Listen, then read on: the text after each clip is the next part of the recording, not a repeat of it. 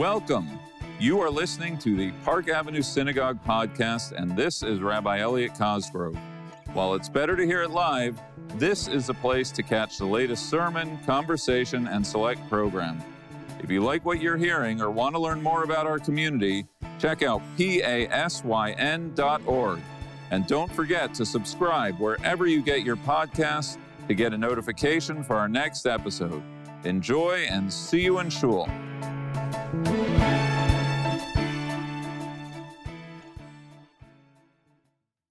Shabbat Shalom.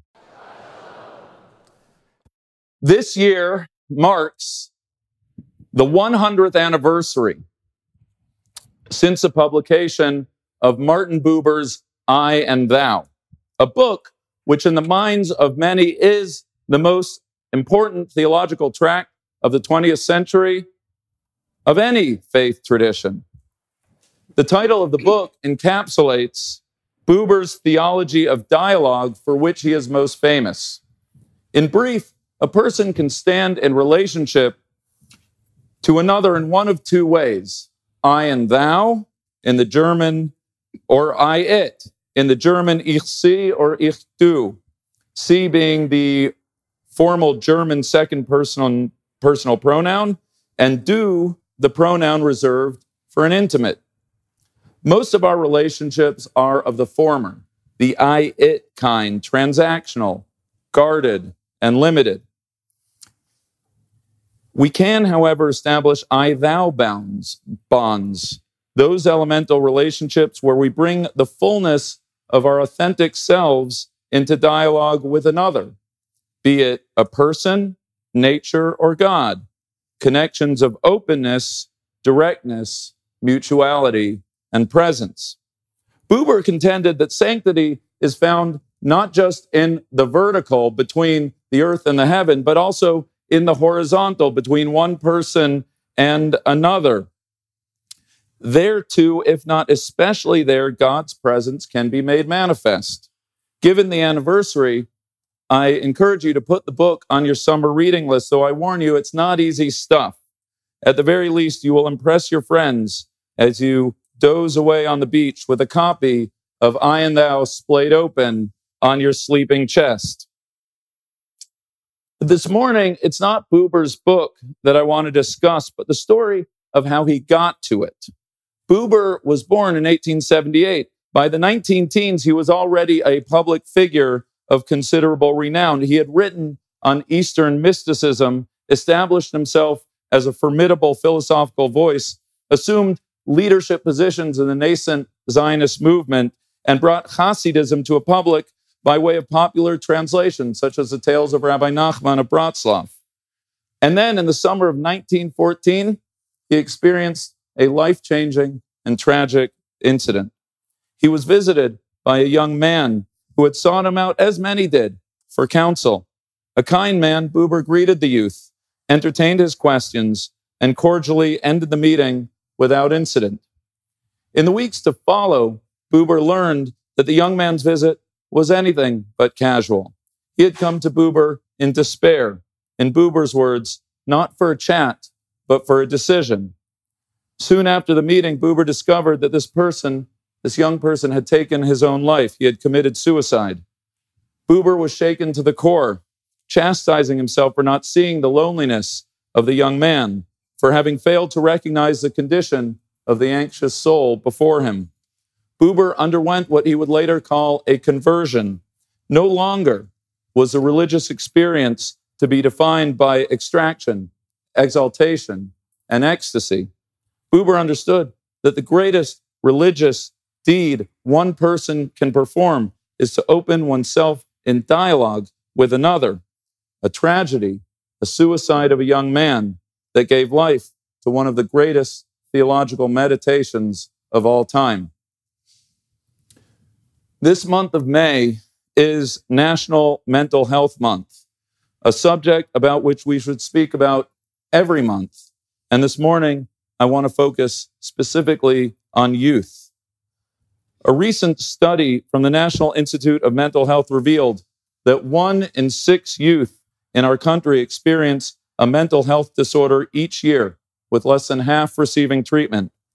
Recent data from the Center for Disease Control found that suicide rates amongst youth have increased by more than 60% between 2007 and 2018. Emergency rooms visits by adolescents for anxiety disorders and self harm rising sharply, numbers that are much higher for gay, lesbian, bisexual, and transgender teens, numbers that continue to climb for all youth since COVID.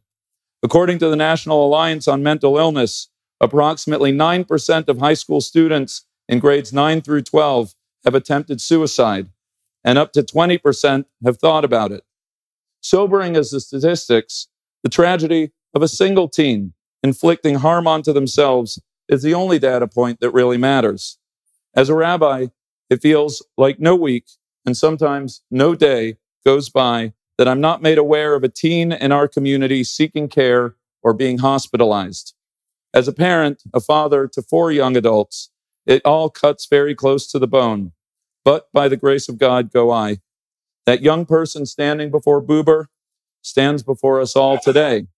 No family, no school, no community, certainly not the Jewish community, is immune. And whatever my pastoral training, I know my limits. I'm not a sociologist or a psychotherapist, but as I've thought, sought counsel from professionals to make sense of what we're living through, I've come to understand that we're living through a perfect storm of events giving rise to our present crisis in teen mental health. Anxiety and depression are not new, certainly not for teens, nor for that matter is impulsivity. It's a normal part of adolescence. The brain is still developing, and young adults don't always have the cognitive capacity to be future oriented, to think about the long term consequences of their choices. I'm told there are some medical trends being studied a precipitous rise in ADHD, a decline in the age of puberty. Binge drinking and smoking may be down, but access to amphetamines and guns are up. And there is a severe shortage of therapists and treatment options. The inner working of the human mind is the final frontier. Much as researchers may know, there is far more that we do not. What we do know is that to be a young person today is much more complicated than it was when I was a teen. There was once a time when if you wanted to, if someone was to be mean to you, they would call you a nasty name or pass a note to hurt your feelings.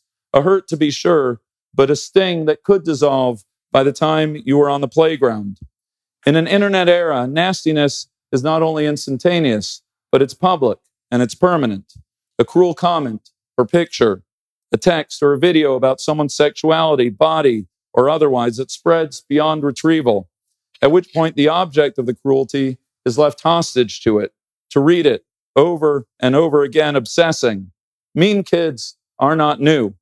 It is the vehicles for disseminating meanness that are new and toxic. And the harmful effects of the internet come in other forms as well. In a world where we post the vacations we go on, the parties we attend, and the colleges to which we get accepted, those left out of that carefully curated public life are left emotionally bereft. Over the last few months, high school seniors went through the grinding process of college admissions, a journey so unpleasant that it is a norm, not the exception, that a child needs psychological support to get through it. And while one may be dismissive saying these are just the champagne problems that come with privilege. Try telling that to the parent of a kid who's turned to drugs, to self harm, developed an eating disorder, or attempted suicide in the face of disappointment. It doesn't matter how you see the world. What matters is how that teen sees the world. A youth who, in the face of failure, shame, or heartache, not only cannot see a path forward, but also believes that they are the only ones who have ever felt this way. And then throw into the mix the cumulative effects of two years of COVID, delayed socialization, isolation, and you begin to understand what our teens face. Today's Haftorah offers two competing psychological portraits. First, a tree planted by the water, rooted, resplendent, and well able to withstand the elements. Our youth are akin to the second image, withered, unrooted, unable to see the good, and incapable of fending off the slings and arrows of our unforgiving world. And it's that at that moment when that brittle and bruised youth stands at the crossroads of despair and decision, believing that leaving this world is better than staying in it, eyeing the option of doing harm to themselves or others, that we as individuals and as a community must be present. First and foremost, and I hope this morning is a step in the right direction, we need to remove the stigma around mental illness. Last week, I sat in council with a parent in the community whose friends have no idea what's going on with her son for fear of the cascade of social repercussions for their child and for themselves. In our conversations regarding chesed, our Bikur Cholim efforts, in all that we do, we must reject any differentiation between physical and mental health.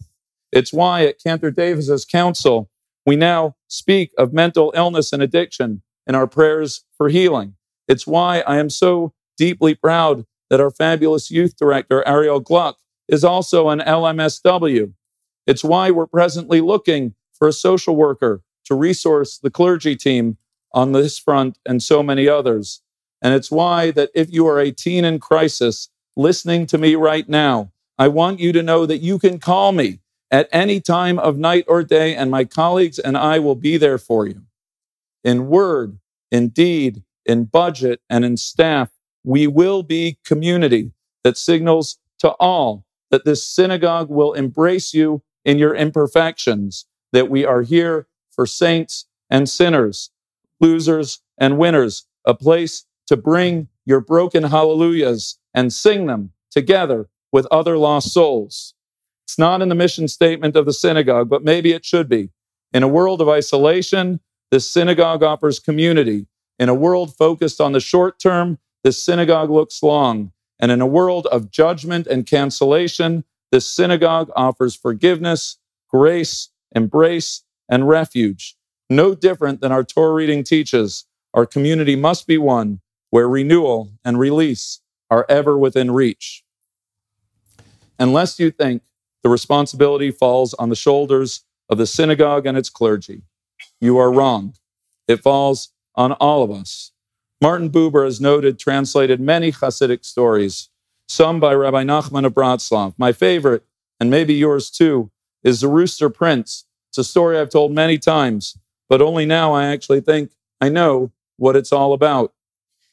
There was once a royal prince who fell ill, mentally ill, and was convinced he was a rooster. He sat beneath the royal table, naked, picking at bones and crumbs. His father, the king, called on all the royal physicians to treat his son with medicines, incantations, and miracle cures. But nothing made a difference. One day, a sage volunteered to cure the prince. Where are your medicines? asked the king. I have my own ways, your majesty, answered the sage. Allow me seven days with the prince. Reluctantly, the king agreed. He had no other hope. When the sage was brought to the prince, he immediately undressed and sat under the table opposite the prince. Who are you? asked the prince, and what are you doing here? The sage answered, I'm a rooster. And you, what are you doing here? I'm a rooster too, said the prince, happy to have a friend. So they sat beneath the table together for a while. After a couple of days, the sage signaled to the king's servants to throw him two shirts. The sage put on the shirt, and before the prince could object, he said, What makes you think that a rooster can't wear a shirt? So the prince put on a shirt too. And so it was with the pants. What makes you think a rooster can't wear pants? The prince emulated the sage until they were both completely dressed. Next, the sage stopped eating off the floor and ordered that a meal be brought to the table. He asked the prince, What makes you think that a rooster can't sit at a table? So the prince sat at the table. This went on and on until eventually the sage left the prince acting, well, positively princely. The king rejoiced at seeing the prince return to his former self. And when in time the prince became a great king, ruling over the entire kingdom, no one other than he knew that he was still a rooster.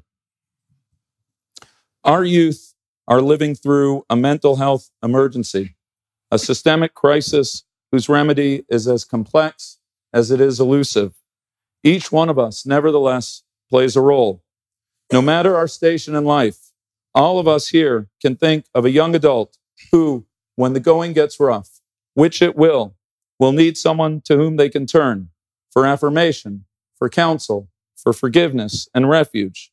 So I ask you, Have you done everything in your power to make sure that when that person arrives at your doorstep, they will know that you are there for them, that you will embrace them warmly, and that you will be fully present in an I thou relationship.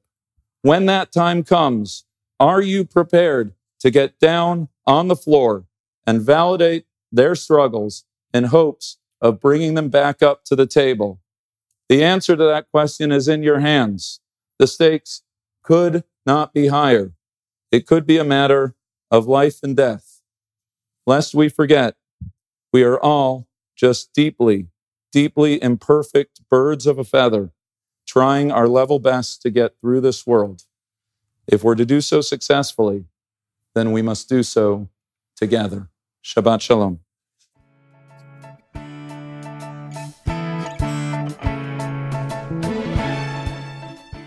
Thank you for listening to the Park Avenue Synagogue podcast. If you enjoyed this episode and want to learn more about our community, check out pasyn.org. See you in Shul.